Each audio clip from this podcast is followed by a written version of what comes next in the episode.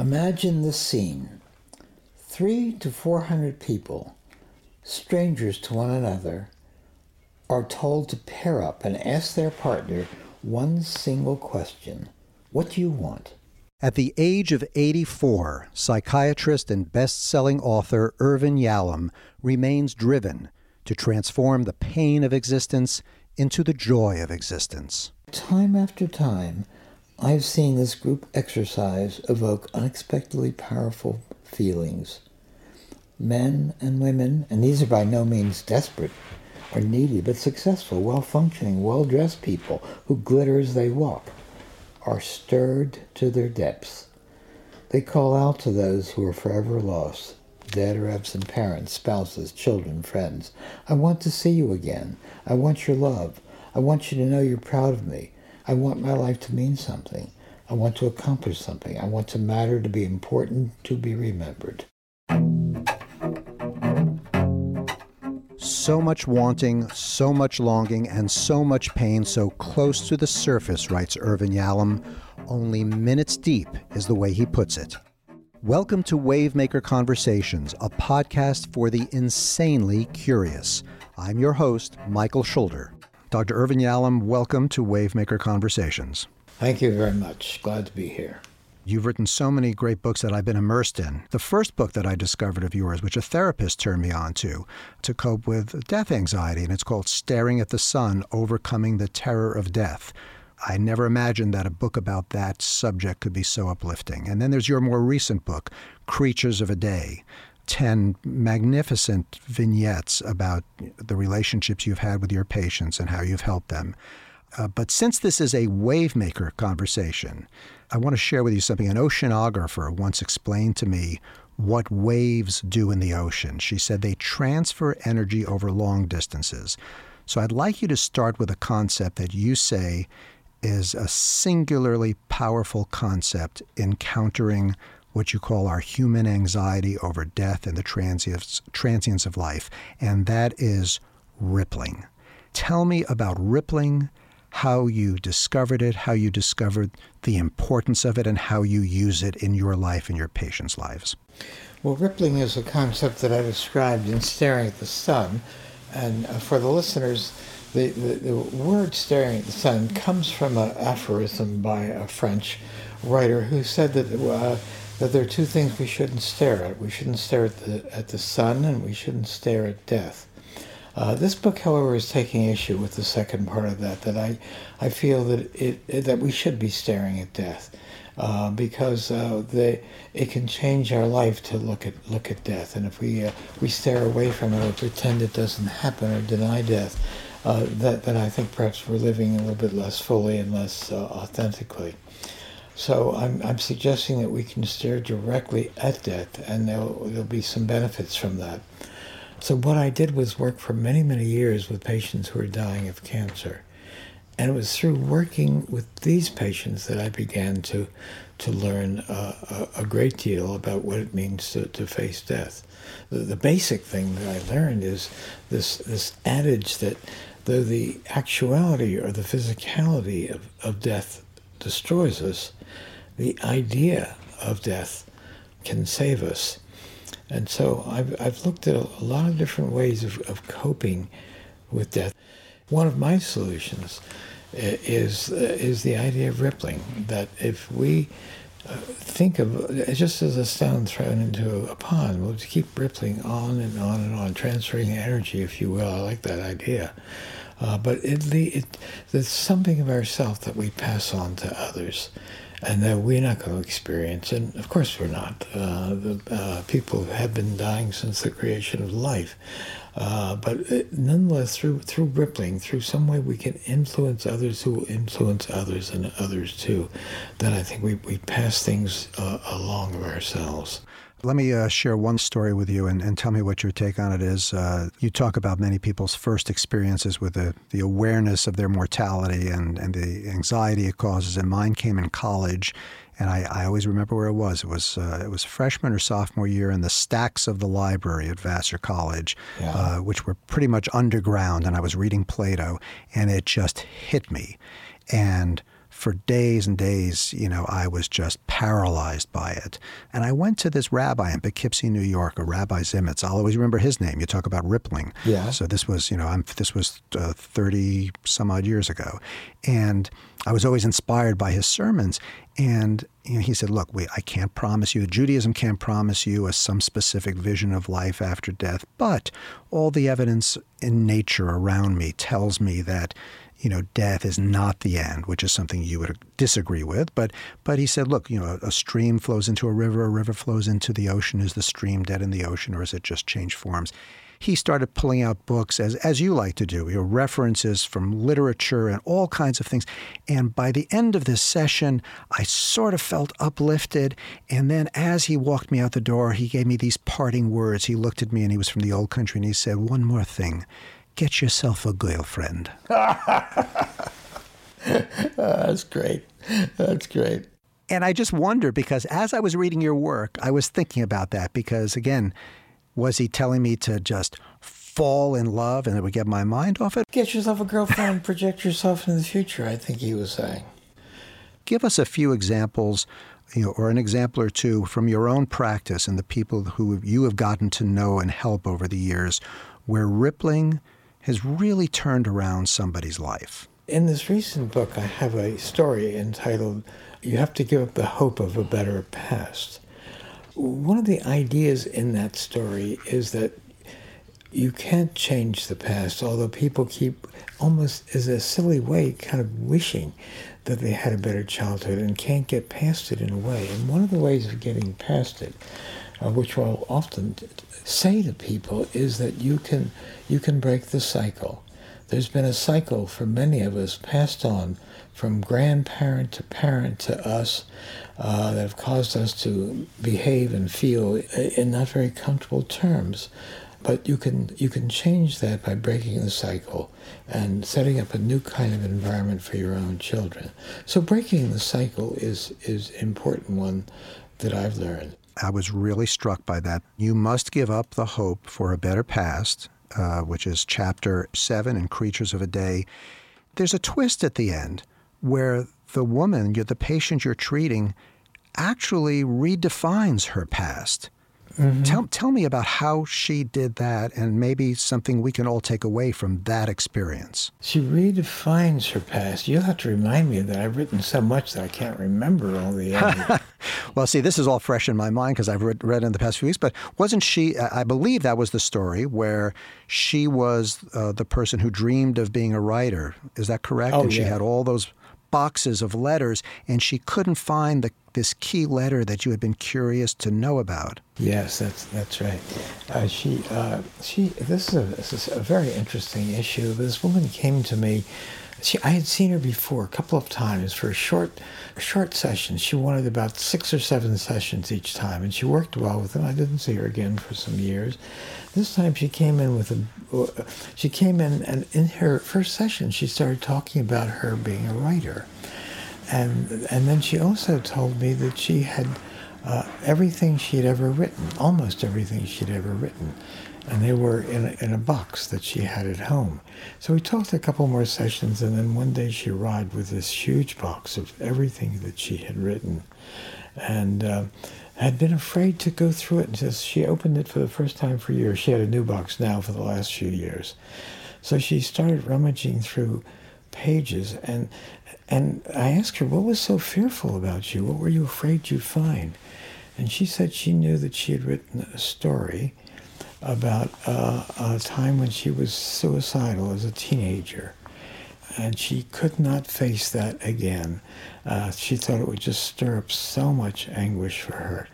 Uh, so eventually she came in one day and said, Well, here's a story about me on this bus when I was suicidal. And I read the story, uh, but in fact it was a very, uh, it was a very uplifting story a story of a uh, of a bus driver who was quite kind to her and offered her a Coca Cola when she was freezing and and uh, let her, her sit near the heater in the bus.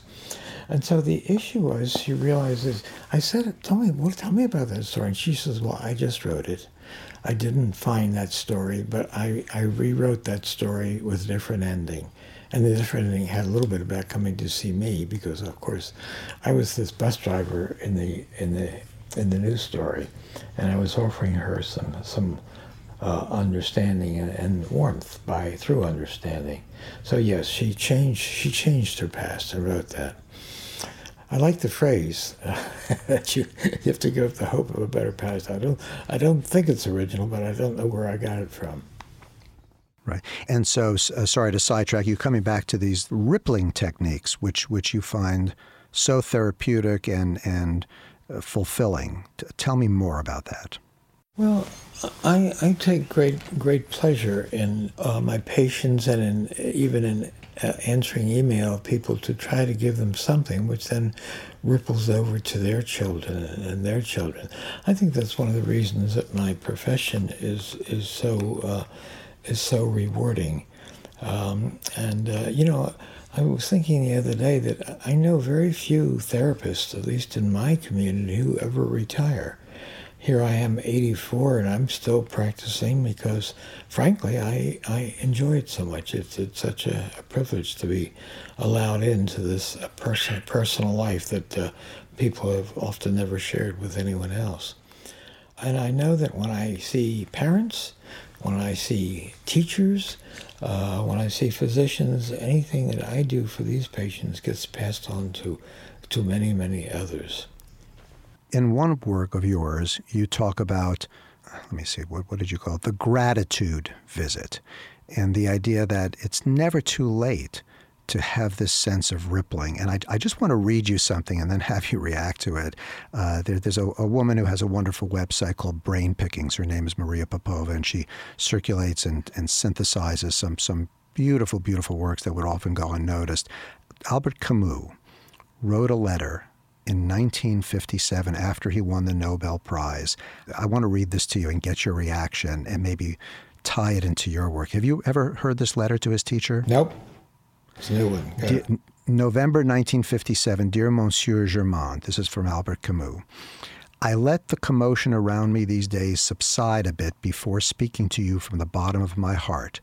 I have just been given far too great an honor, one I neither sought nor solicited. But when I heard the news, my first thought, after my mother, was of you. Without you, without the affectionate hand you extended to the small poor, poor child that I was, without you, without your teaching and example, none of all this would have happened. I don't make too much of this sort of honor, but at least it gives me the opportunity to tell you what you have been and still are for me, and to assure you that your efforts, your work, and the generous heart you put into it still live in one of your little schoolboys who, despite the years, has never stopped being your grateful pupil. I embrace you with all my heart. Albert Camus. That's a, a very, very lovely letter. And I, that topic has been on my mind a, a great deal now. I'm writing a memoir that's a kind of a proper appropriate book for an 83 year old man to do. So I've been writing that and thinking about my past and trying to put strands, pull strands together. I've often had a view of myself as uh, uh, self created. My parents had no education. I don't think I learned very much from them. And I kind of feel like I've, I've created myself and gone my own way. Um, but then as I've been re- thinking about my, my life and, and thinking about uh, mentors in my life, of which I thought I had none, there actually have been some important ones. So I've been writing about these stories. a couple of them are dead, and I can't uh, I can't really express this to them. One of them is living. Uh, my professor, the chairman of my department at Stanford, who hired me, uh, after my residency at Hopkins, I, I, had to serve two years in the Army. Every every doctor did in those days, and then I he, he brought me on to Stanford. He's been an incredible mentor, and I. What, what's his What's his name? David Hamburg. He got the Presidential Medal a couple of years ago. He was head of the Carnegie Foundation after, after he left Stanford. An extraordinary man. But I've gone out of my way to see him now whenever I come to the East Coast and to, to let him know uh, how, gra- how grateful I am to him.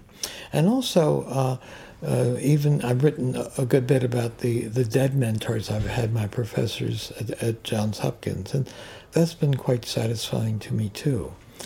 And having a mentor is, is so important, as it was for Camus. In my memoir, I start a chapter thinking about going bicycling and, and thinking about this this daydream that has come to my mind hundreds of times. And the daydream is simply that it's I, my father had a little grocery store in Washington D.C. And that a man comes into the store, a well-dressed man with a tie, needs to talk to my father and um, and my father doesn't quite know what to make of this, but goes into a, a, a, terrible back room where there are roaches and everything, and the beer is kept, and sits down with this man, and the man tells him, "Well, that your son, me, Irvin, is really an outstanding student, and he should be." He should be transferred to a private school in Washington to get a really good education and that's the daydream. It ends there, cuts. I never know what my father's response is in my own mind. But the importance of, of being recognized and then being mentored by someone is, is tremendously important to me, as now I see it was for Camus as well. When you say daydream, was it an actu- actually, uh, this was a, a, piece of fiction oh, that you were imagining? No, I made it up. It never happened. I guess in the back of my mind had, had hoped it would happen. This is Wavemaker Conversations, a podcast for the insanely curious. I'm speaking with psychiatrist Irvin Yalom, whose latest book is called Creatures of a Day and Other Tales of Psychotherapy. You're about to hear some great stories, including one from my friend and former CNN colleague, Dr. Sanjay Gupta, about what prompted him to become a doctor. It is strikingly similar to what you'll hear drove Irv Yalom to become a doctor as well. And if you stick with this conversation till the end, which I highly recommend, I will ask Dr. Yalom, a man deeply in love with his wife of 60 years and a passionate author, what works better to cope with existential anxiety, sex or writing? Here's a tale of two students, both working adults. He commutes to college before and after work, carrying all the baggage that goes with it. She goes to Independence University, and Independence University goes with her. It's online, so all she needs is a connection, and anywhere becomes her campus. He's getting a degree, but he's also getting majorly stressed out. She chose Independence University online for a better life offline. Visit independence.edu or call 800 370 1077 today. Hey, it's Flo, and this is my impression of a person having a phone conversation in the elevator. What? Yeah, no, I'm in the elevator. The elevator! Yeah! Anyway, I bundled our home and auto insurance through Progressive. No, bundled! We're gonna save big bucks now. No, bucks! Bucks! Bundle your home and auto through Progressive and save. Hello? Hello? She hung up. Progressive Casualty Insurance Company affiliates. Home insurance provided and serviced by other select insurers. You're listening to Wavemaker Conversations, a podcast for the insanely curious. I'm your host, Michael Schulder. To tee off the second half of my conversation with psychiatrist Irv Yalom, I'm going to play an exchange I recently had with Carol Dweck. Her work on what she calls the growth mindset has had a profound impact in the fields of education, parenting, and performance psychology. I was interested in how kids coped with failures. And I saw that as I expected, for some kids it was, you know, a tragedy. It meant they were not smart. It was the worst thing that could have happened to them and they sort of fell apart. By the way, how did you see that? Oh, well, I gave them uh, problems to solve. They did pretty well. Then I gave them some hard ones. And I looked at what happened after that.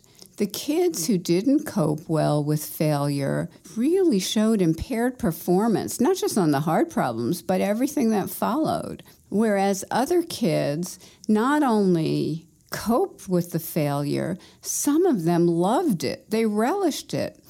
They said things like, I love a challenge, or you know, I was hoping this would be informative. Well, that's when my eyes really opened and my jaw dropped. By the way, these I'm my jaw drops when I hear that story because these kids were how old? 10 years old. So so that that's quite something to articulate for a 10-year-old. Yes, and I, I've actually seen it in kids quite a bit younger. So I thought, wow, I understood that you could cope or not cope, but love failure, relish failure, I was so far from that place at that time. But then and there, I thought, these are my role models. I'm going to unlock their secrets and maybe bottle it, give it to everybody I can, including myself. Uh, so over the years, I came to recognize that it was the growth and the fixed mindsets that were creating these different patterns the kids who were falling apart were thinking, my intelligence is just fixed, I have a certain amount, and it's no good. This failure told me it's no good. But the kids who were loving the challenge were thinking, my abilities, these are things I can develop. I don't want to waste time just doing easy things and looking good. I want to get smarter.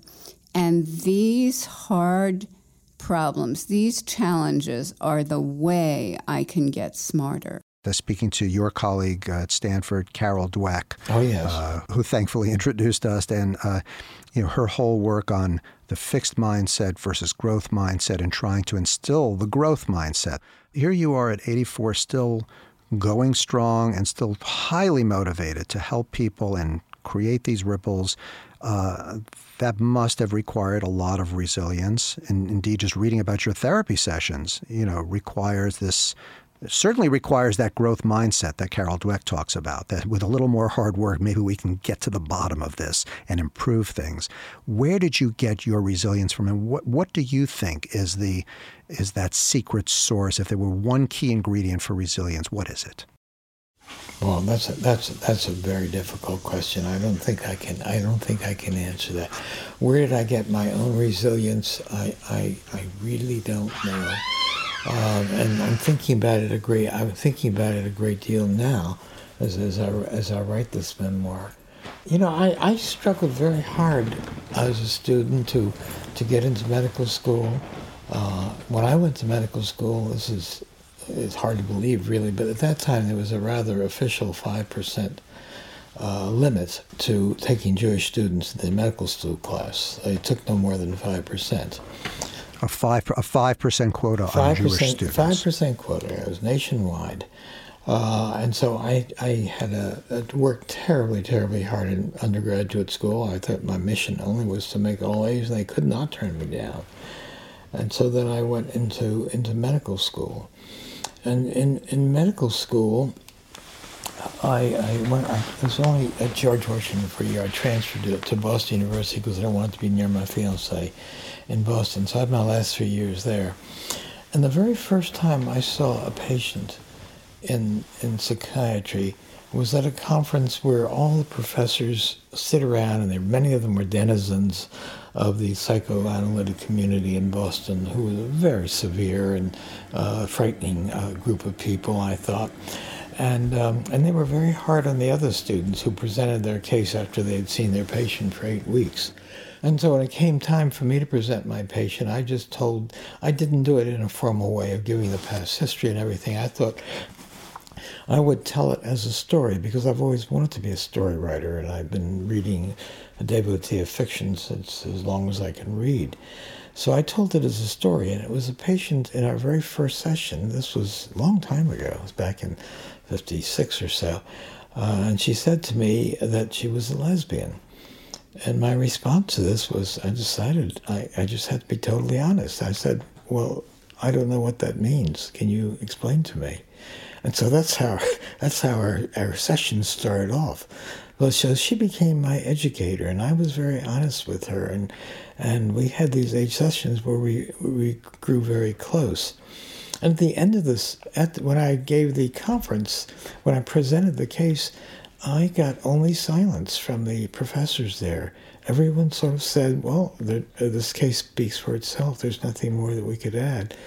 And it was at that moment that I felt, well, I thought I could really had something special to offer to the field. And after that, I, I felt I, I, gained confidence uh, tremendously. So that was the 1950s.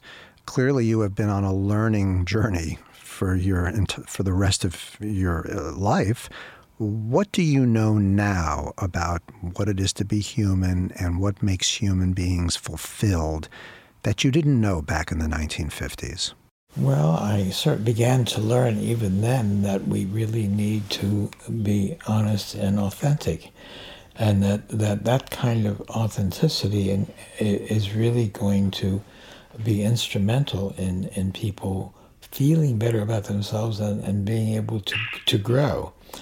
I had an analysis, as residents did in those days, uh, three years of four times a week on the couch with a very uh, kind of old school, rigid uh, psychoanalyst following Freud's model of being rather silent and being out of view at the end of the couch and giving me only interpretations, nothing else. And I, I ended that up feeling this is not enough to get from that for 700 hours of work, but, but I ended up feeling that's a very bad model for therapy uh, and that we need to be much more uh, personal, we need to be more genuine, we need to be more open with the patient.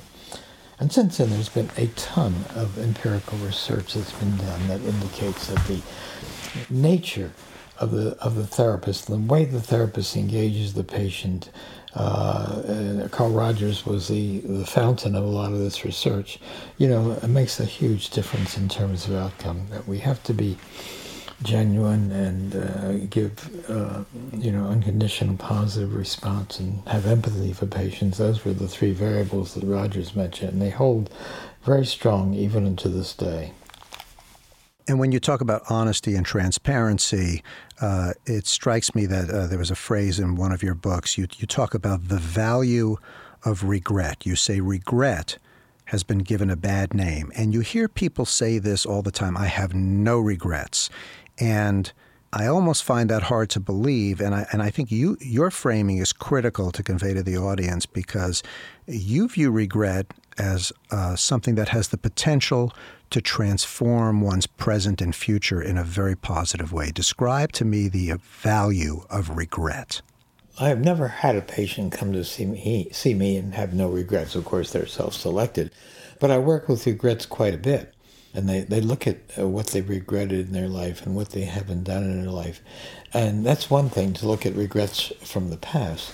But then you, you have a moment where you can begin to, to say to them, how could you, if we were to meet a year from now and you were to see me one year from now, how could you possibly have lived a regret free life during that time? And that's where the therapeutic crunch comes in. What could you do differently so that you wouldn't constantly be building up regrets which you use to judge yourself adversely. So I, I like to work with that concept. It's awfully important for an awful lot of people. And then, of course, there's some things that you know you really cannot change, and you can only regret forever. There was a headline today on Yahoo News that really struck me, and I was curious what your response is. And it's it's it's about a politician, but it's an apolitical question. And the headline read, "Can Joe Biden run with a broken heart. And I thought I'd, I'd, love to get your, your insight. Obviously, Joe Biden, who, who lost his wife and young daughter many years ago and now has lost his son at the prime of his life, can anyone with a broken heart take on a big new challenge? Oh, such a difficult problem. I, I worked for years with people who um, who were bereaved. I've worked both with spouses and with parents who were bereaved, and, and by far the most difficult kind of grief is is parental bereavement. Uh, it lasts much longer than spouse bereavement, and men and women, father and mother, do at least in, in the study that I saw, that I ran, do tend to, uh, in those days at least, they they they grieved in different ways the, the mother kind of wanting to go back and back and back to the child and to the events and to the loss. Whereas husbands, I know this seems stereotypical, but it was true.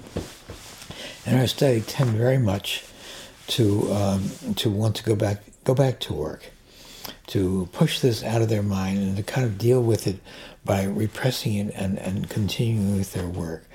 So, uh, you know, I'll, I'll make that kind of comment to you to see bereavement is hard and long. Often it disturbs, destroys marriages, and the rate of marital problems and, and separation, divorce, quite high because the husband and the wife grieve in different ways and they interrupt each other's grieving.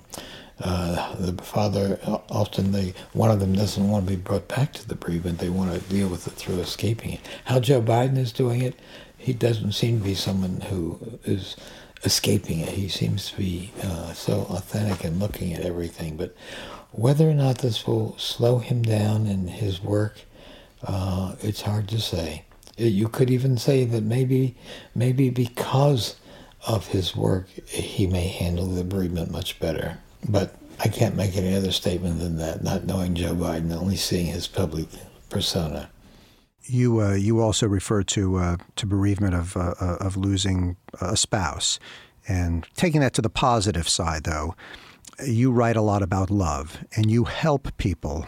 And and taking it back to the beginning of our interview, you have this story in this book uh, uh, with the title story Love's Executioner. Mm-hmm. And you have this distinction between, and I've never heard this framing before, between what you call falling in love and standing in love. So explain that to me.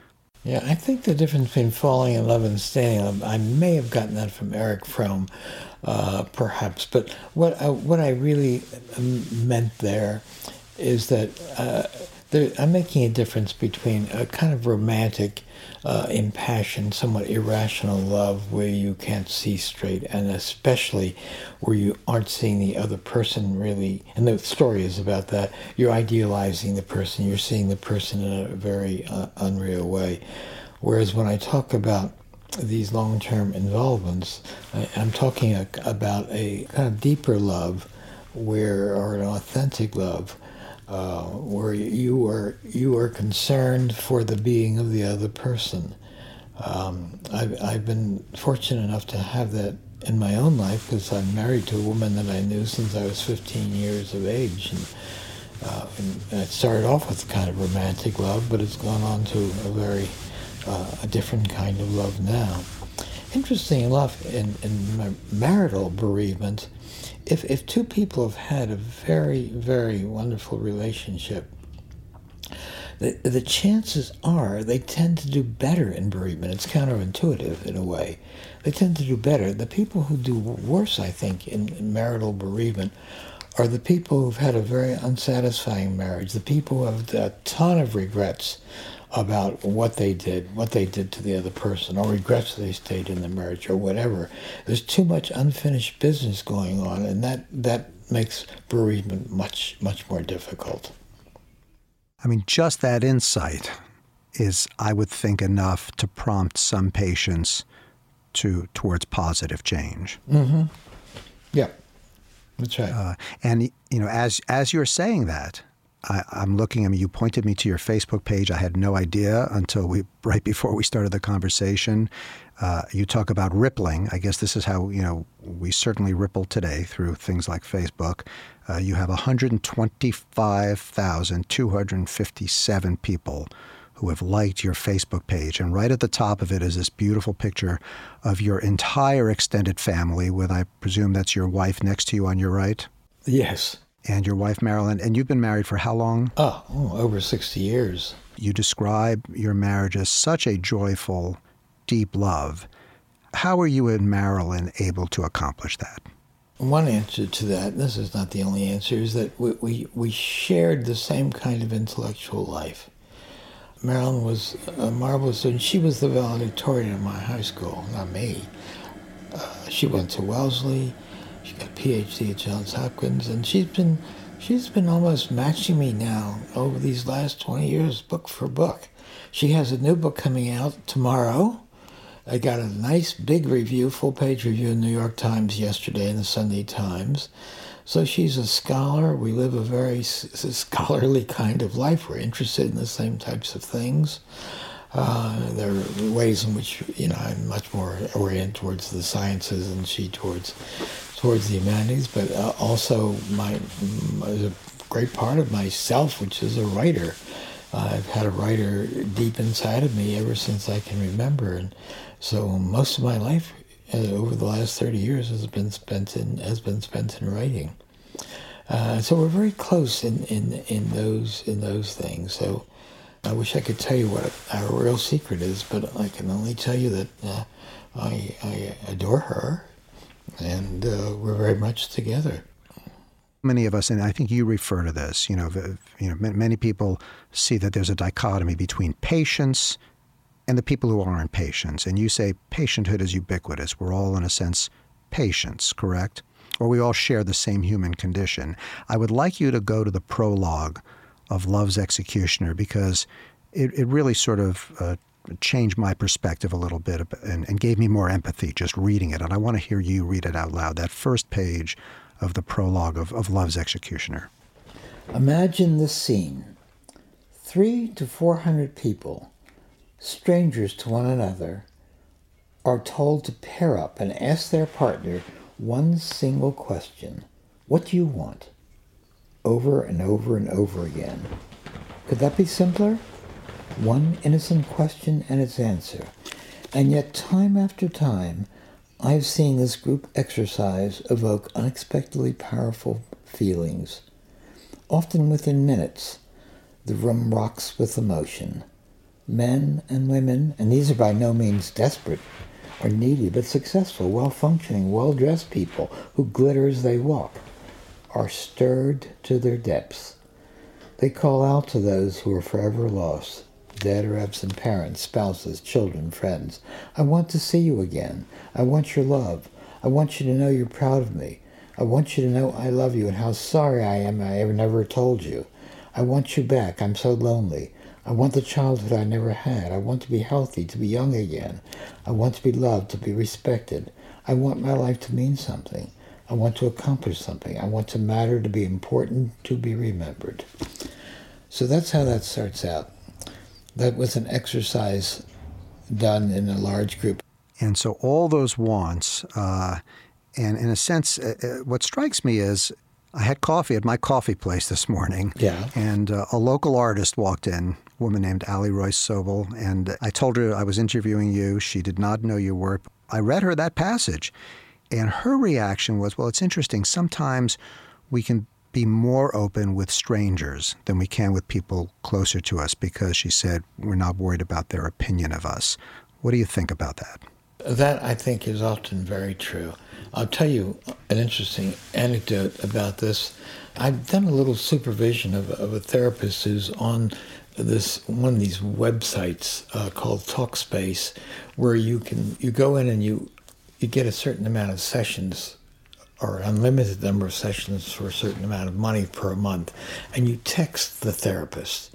So you're not actually seeing the therapist, nor is the therapist getting your text when you send it. The therapist will answer you back in two or three or four hours. Now, that seems to me like a terrible model for psychotherapy, frankly, because I so much focus on, on the intimacy and the here and now and working together. But I try to be open minded and see, because this, this, this form of therapy is is very commonly used now, certainly for people who can't afford uh, ongoing therapy. Uh, but but I'm learning a few things from it. One of the things that she tells me, though, is that people are apt to reveal much more if they don't see the therapist. And they, in fact, they will say things to the therapist, and they tell them, "I was in therapy for a couple of years, and I never told my therapist this." So that's that's sort of interesting. So yes, I think maybe it is, uh, and certainly in in therapy and in group therapy. I've done a lot of group therapy. Uh, much of my career was spent with that. People will be telling other members of the group the rules are that this is confidential. The rules are they, they tell people, other people in the group, things they have never told their best friends. And yet, when you when you write about friendship, this is interesting. I, I, wish I had followed up with this. I, I, I had an opportunity. I spent uh, close to an hour with Elie Wiesel a couple of years ago, and I asked him a question, and, and, and again, maybe you can address both aspects of this question. The first question was I, I don't know if you've ever heard him speak at his lectures, but he has a great sense of humor. And so my first question was how did your sense of humor survive what you survived? And his answer was, he said, without a sense of humor, I can only imagine going into a depression that would have lasted my whole life. And he said, and there's one other thing that's crit- a critical piece for his mental health a friend, having a friend. And he didn't even use the word friends plural. And he said, I treat friendship like a religion. And I wish I had followed up and said, well, what, what is friendship like when you treat it like a religion? And I know when you speak about friendship, you talk about the importance of transparency and how transparency begets transparency and, and makes the friendship closer. Tell me about that and what you've experienced in that context, both in therapy and, and outside of therapy. Sure. First of all, let me just give you I ha- I've spent a lot of time with Viktor Frankl. He went through a similar experience as Elie Wiesel, and he says what kept him alive was something we were, you and I were talking about several minutes ago about rippling. What he kept him alive was the idea that he was going to be right about this experience and have others know about it, that they would, that this all wouldn't be forgotten, and that's so that's what Victor, what kept him alive. But as for going back to your question about about friendships, when Elie Wiesel says, I think of that as a religion, I think by that he means that that's how much importance he places on it. I do too. Uh, my friends are extremely important to me. I have a whole series of friends that I speak to every week, if more if they're in this location. I have a, a, close friend, a cousin of mine, who's I've known since I was two years old and he was born uh, at that point. So we've been we've been very close together. So I think of contacts, males and female friends, is tremendously important. I think it's very important to therapists not not to get yourself isolated, but to a slightly different topic, but to, uh, in a sense, be in groups of people, be with other people, not to live an isolated life as as a therapist. And I, I've never done that. So yeah, we I, I do have a close a lot of close friends, and there are some to whom I tell everything. And I think it's good to have that kind of confidant. Uh, the more you mutually share, I think the closer the, the closer the bond. So there, there are two issues here. Uh, there's friendship, and um, well, I'm thinking about. I'm thinking back to a story, and this comes back to the issue of love. And I think you say in one of your works that there is a correlation between the amount of anxiety one feels about one's own mortality and the level of fulfillment one has in one's life. The more fulfilled you are, the less you think about the, the, your mortality. I, exactly. I agree with that entirely. I put it a somewhat different way. That, how, uh, how do you how do you put it and and what evidence do you have because you've by the way how many patients have you had over how many years Oh, I can't even I can't even begin to predict that. I've never been in full time private practice I've been I've been a Stanford professor all this time. But even then, I would see fifteen to twenty patients a week. And doing groups, I've had you know, I see a lot more patients, uh, a lot more contact with uh, with patients in that way. So, so rough, roughly, roughly, roughly speaking, we're talking about a. Th- uh, I did the math quickly. A, a roughly a thousand a year. You've been practicing for about fifty years. We're talking about fifty thousand, but really many more than that. Well, you're saying about fifty thousand hours. You're talking about. Oh, 50,000 hours. I yeah, got you. Yeah, you're right. Right. So this idea, though, this idea of the more fulfilled one is, the less one fears. But just like you said, the, the, the mourning process is less painful in the healthier relationships. Uh, exactly. So, so, so, tell me what evidence you have of that. What evidence I have about it? Well, I'm sorry. In, in terms of just your experience, you know, when did you start to notice that pattern? That the more fulfilled one is, the less one has that anxiety that sometimes takes over other people. I've seen that happen in a great number of patients. I, I saw it happen in I saw it happen in, in the therapy groups I used to lead with cancer patients. I'll never forget one patient, a woman, uh, these were all patients who had advanced breast cancer, which was much more lethal in those days than it is now. Uh, so everyone in the group had metastasis and was going to die of their disease. And this was a very depressed, uh, older woman. Uh, well, she was an older woman. She was about, about her late 40s, early 50s. And one day she came to the group and she had better, she had brighter clothes on she had a little bit of a sparkle. And and when we and she looked better. She looked much less depressed. We asked her what had happened, and she says, "I made a very very important decision this week. I decided that I would model how to die with grace. I would model that for my children." And uh, that was a tremendously important piece of learning for me, too. She was a way of imbuing the end of her life with still something that would be meaningful, meaningful to others. So it's the same kind of rippling effect. Even then, as she's dying, she has something else to offer, and that's how to face death. Let me ask you. Um, I had mentioned the parenting issue, and you know, we're all of us parents now who have kids who are still growing up, where we're looking for those insights. Based on the patience and the and the study you've done over the years, do you have any insights for parents today in terms of where we should intervene and can act and should act, and where we should sort of maybe withdraw and take a step back. I can only tell you the things that are just very obvious. What I try to do with my own parents, and often it's it's very different from one's own parenting. That's what I mean by breaking by breaking the cycle but to, to try and be generous and supportive in every way. And you know, one is a parent even until very old age. I mean, I still got my children, and, and not only that, my grandchildren too, but I, I'm still looking out for my children and wanting to be helpful and uh, I heard my wife on the phone early this morning. Someone was inviting her to speak, and she couldn't help mentioning, "Well, we have a son who's a winemaker, and maybe he could help to to uh, you could serve some of his wine at this." So we're, we're we don't ever give up our our parenthood. I had an interesting experience reading the prologue of this Love's Executioner. There is a story behind that prologue, and the story is when I wrote Love's Executioner, was the first time I really branched out from writing textbooks to writing something that might engage a wider audience, to write stories, because uh, this has been within me forever. So I left that out. I wrote these stories, but then I thought, with my professorial hat, I better explain what these stories are all about. So I wrote a 60 page afterward for this, and then uh, I was wrote, published with Basic Books, and I had an editor there who was an editor from hell and from heaven as well. She was, but she got on my case and she said, "You cannot write sixty pages afterwards because."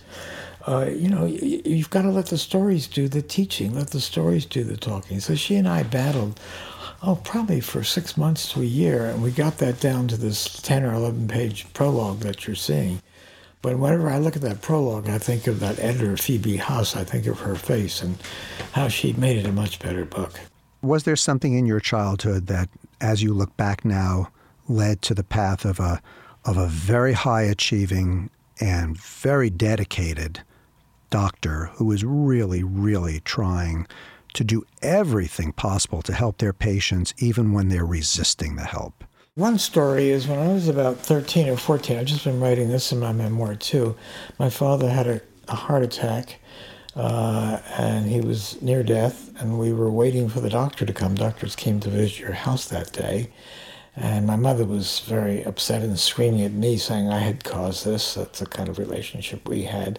So I was absolutely absolutely overwhelmed.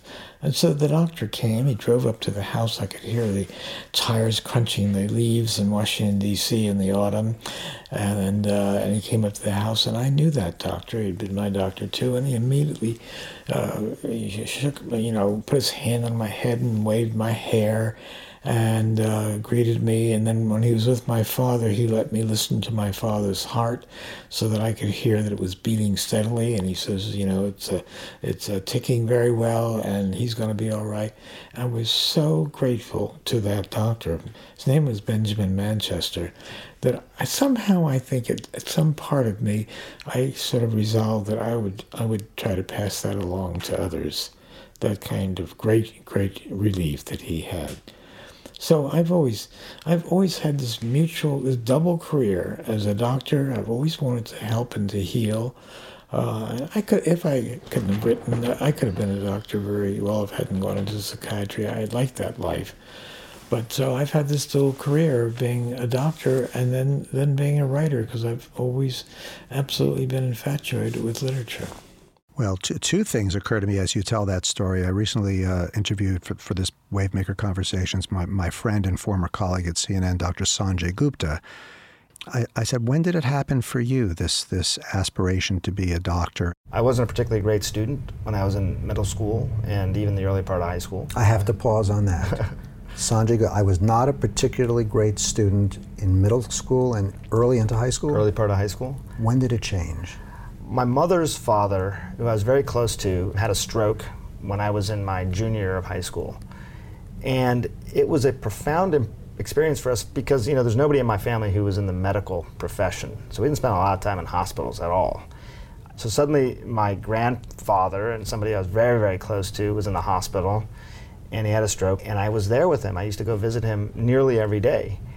And these doctors, who happened to be neurosurgeons, were the ones caring for him, and they ended up doing this operation on him that restored blood flow to his brain. And it was just this unbelievable thing. Like, that was their job. The idea that your job was simply to go help somebody, and you were trained to do that, that was the first time that my love of science started to really merge with medicine and the more compassionate parts of science. Like the, so that I think that's what happened. Well, it's it's not a too dissimilar story from, from mine. Yes, yes, I, I I have that feeling too. I've always had utmost respect for, for people trying to save lives and work in the hospital. I'm very proud of my daughter who's uh, who's gone into medicine and uh, my uh, daughter-in-law as well. Here's the final question for you because you have talked about how people often use sex to push back the fear of their own mortality. It's a very powerful weapon for that. Oh, yes. And so I will tell you, when I was going through a period of grief after my parents died, I went to see a grief counselor, and he sort of heard that I was a creative person and I was a writer. And he said, Look, a few things. Get regular exercise, very important. He said, Stay connected with people, friendships, very important. And then the third thing he said to me, and this comes full circle to you, Irv Yalom. He said, never keep any ideas trapped in your brain. And that gets to the idea of writing mm-hmm. as, again, a way to continue those ripples. So, my question for you is what is a more powerful, fulfilling way to live a less anxious life? More sex or more writing? more writing. There's there's a there's a time limit on the, on on the sex gratification, and it does begin to wane and wane and wane. But the writing uh, can can stimulate so many people who you will never know. Dr. Irv Yalom, uh, uh, first of all, I didn't know you were writing your memoir now. When is it coming out? Oh, I'm going to be another year or two on this. Listen, promise me. I, I don't. I'm not ashamed to to try to get you to promise me because I know you've done this with your patients who say, Dr. Yalom or Irv, I just want four sessions. And then you, at the fourth session, you realize, oh, if I could just get a couple more sessions, this person could really get some. Dr. Yalom, Irv Yalom, would you mind making at least a, a commitment that you will make an effort to come back on Wavemaker Conversations to talk about your memoir? Well, you're you're a great interviewer and a great conversationalist, and I've had a very good time for this last hour. So how can I say no? Well, I, I don't take uh, I, I take yes for an answer. That's it. That's it. Thank you so much, and uh, I look forward to continuing reading uh, uh your work and uh, and to seeing uh, all the ripples that you continue to create. Thanks so much, Michael. If you like what you're hearing on Wavemaker Conversations, a podcast for the insanely curious, you can subscribe on iTunes. If you have an iPhone, look for that purple microphone icon. A lot of people don't know it's there. It's right on your screen. Touch it, search Wavemaker, click on the Wavemaker logo, and then click subscribe. It's free. If you're on Android, you can listen on the new CBS Podcast Network Play It play.it slash wavemaker. And if you can't get enough of these Wavemaker stories, you can go to my website, wavemaker.me. You can follow me on Twitter at Michael Schulder. To all the Wavemaker subscribers, thank you for being insanely curious.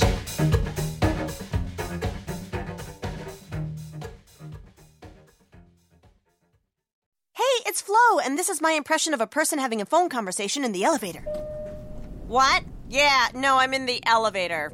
The elevator! Yeah! Anyway, I bundled our home and auto insurance through Progressive. No, bundled! We're gonna save big bucks now. No, bucks!